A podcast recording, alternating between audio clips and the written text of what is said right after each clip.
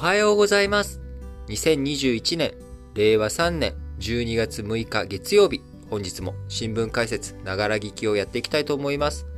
えー、まず最初の話題、丸1としまして、今日、えー、臨時国会、こちらがね、招集されるということになりますが、えー、第207回、臨時国会、え今日6日に招集されます。岸田文雄首相が所信表明演説をし、その後、会期、12月21日までの16日間ということで、臨時国会やっていきますが、今回、臨時国会の注目点としては、岸田首相就任後初めて予算委員会、こちらの、論戦に臨んでいくということになります。国会、えー、本会議と呼ばれる会議の方にはですね、え国会議員全員が参加するわけですが、えその本会議で全部議論をするというよりかは、それぞれの委員会に分かれて議論を進めていきます。で、いろんな委員会があるんですが、その中でも特に重要な委員会が予算委員会というもので、こちら昨日お話をしましたアメリカなんかでもそうですけれども、まあ、アメリカだけに限らず、どの国、あるいは、どの組織においても、それこそマンションの管理団体とかもね、理事会とかも含めて、あるいはこの前、問題になっている日大、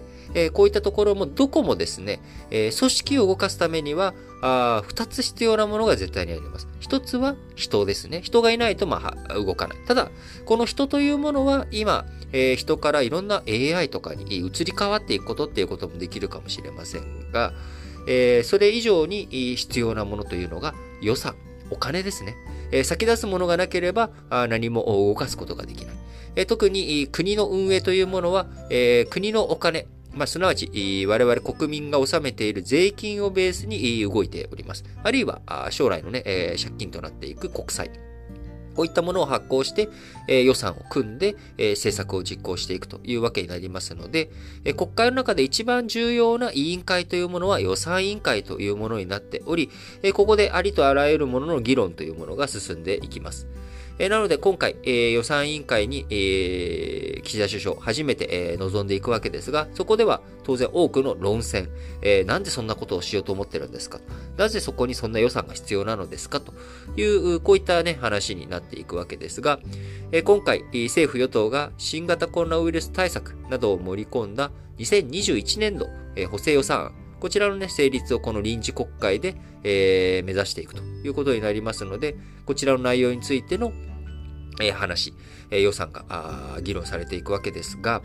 え、ここでね、僕ちょっとね、なんかもう嫌だなと思うのがですね、あの今、昨日も、丸3で、とりあえず使いましたけれども、文書通信交通滞在費、えー、文通費ですね。こちらの法改正について、えー、与野党内でね、あの、いろんな話をしていくっていうのが一つ目玉に今なっているということをお伝えしたんですが、いや、まあ、それがね、目玉になるのはわからんくもないんですが、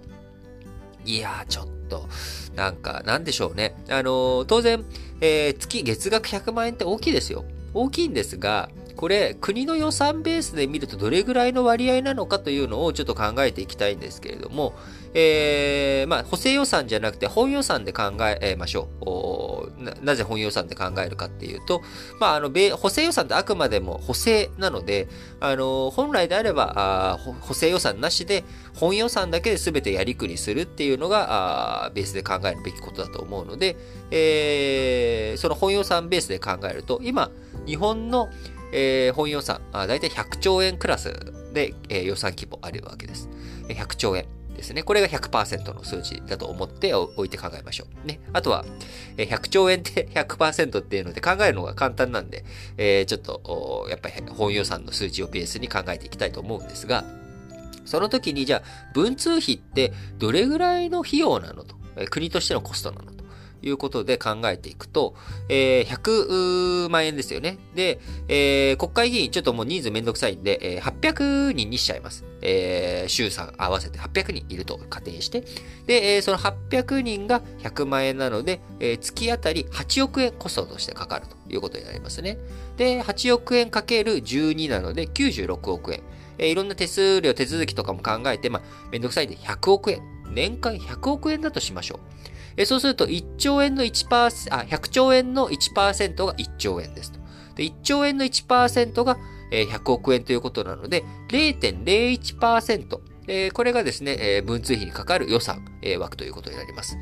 えー、いや、100兆円とかって言われてもちょっと金額でかすぎてあれだよという方も多いと思うので、多いと思うので、年収300万円だとすると、一体いくらの話かというところですと、300円の話なんですね、年間で。えー、なので、えー、観光費3本分の値段になってるわけです。文通費というもの。で、えー、で、そのじゃあ、その、割合が低いから議論しなくていいということを僕言いたいわけじゃなくて、これに、この16日間しかない中でですね、えー、必死に汗水垂らして話す内容なのかというところ、そこの部分はやっぱり考えていかなきゃいけないところだと思うんですよね。え裏側にあるのは政治と金、えこちらの不信感。これが非常に高まっているという現状において、文通費の問題を丁寧に話すということ。これは、あの、政治家の信頼を回復していくとか、そういった面で非常に意味のある、問題提起だと思っていますし、それについてしっかりと地に足つけて話をするということ、大切なんですが、割合で言ったら、年収300万円の人の300円だよと。じゃあ、その300円を、えー、コストカットすることによって、じゃあ生活が楽になるか、あーっていうとですね、別にあんまり変わらないわけですよね。それ以上に、えー、今回、えー、これね、日経新聞の記事、えー、2面ですけれども、臨時国会の注目点で、えー、首相予算委員会論戦、えー、立憲民主党の泉代表を、国会、えー、初めて迎える、えー、代表としてね、えー、10万円給付の補正予算案の審議、オミクロン型への政府対応をめぐる質疑、半導体の国内生産に補助金を出す法案を提出、文通費みたいな、こういう風なのが、この臨時国会の注目ポイントだ、みたいなことを、日経新聞書いてるんですが、いやいや、待てと。文通費今言ったように年間100億円ぐらいの話だよねと。それ以上にやっぱり今、あの、台湾海峡の問題、ADIZ、えー、国防、ね、あの、の識別圏、防空識別圏に、えー、中国軍が飛来してきているのは台湾演習、台湾を侵攻するための演習だというような指摘指摘を、えー、アメリカのオースティン国防長官がしていたりとかする中、えー、今回の補正予算の中でも、えー、我々日本安全保障関係、こちらに対する費用、7000億円とか8000億円とかね、こういった規模で予算を計上していこうというふうにしているわけです。え、こちらについての中身、やはりしっかりと国防について議論していく。え、こういったものにね、やっていかなきゃいけないし、いやいや、16日間でそれこそそんな話、え、深くできないよ。いやいや、待てと。岸田首相初めて予算委員会に、話をしていくんでしょと。予算の中でどういうふうに安全保障の対策費用を見ているのか。あるいは立憲民主党の泉さん。え立憲民主党は、あの、国防とか国の安全を守る意識、こちらの政策論争が足りていないというような指摘も受けてるわけですよね。えー、この前の、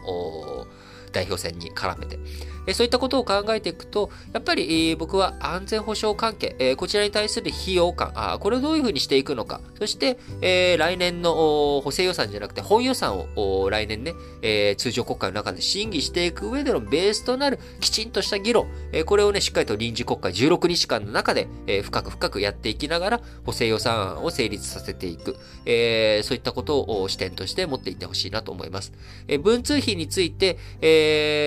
何もね、そんな議論するんじゃないということを言いたいわけじゃなくて、えもっと優先順位つけていかなきゃいけないことあるんじゃないのと、えー、目先のね、国民の暮らしの本当にそれが役に立つ会話になるのと、僕らが、えー、何でしょう、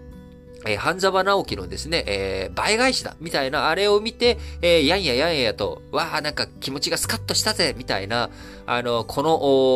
おもんどころが目に入らなかみたいなね、あのー、スケさん、カクさん、あバリの水戸黄門の完全懲悪者。これを僕らは国会に期待するべきものではなく、やはり、僕らの生活が真に豊かになっていくのかどうか、そこの部分、本当に政治家たちがそういった議論をしていくのか、あパフォーマンスで終わらないし姿勢を見せているかどうか、えー、こちらをね、この16日間しっかりとウォッチしていきたいなと思います。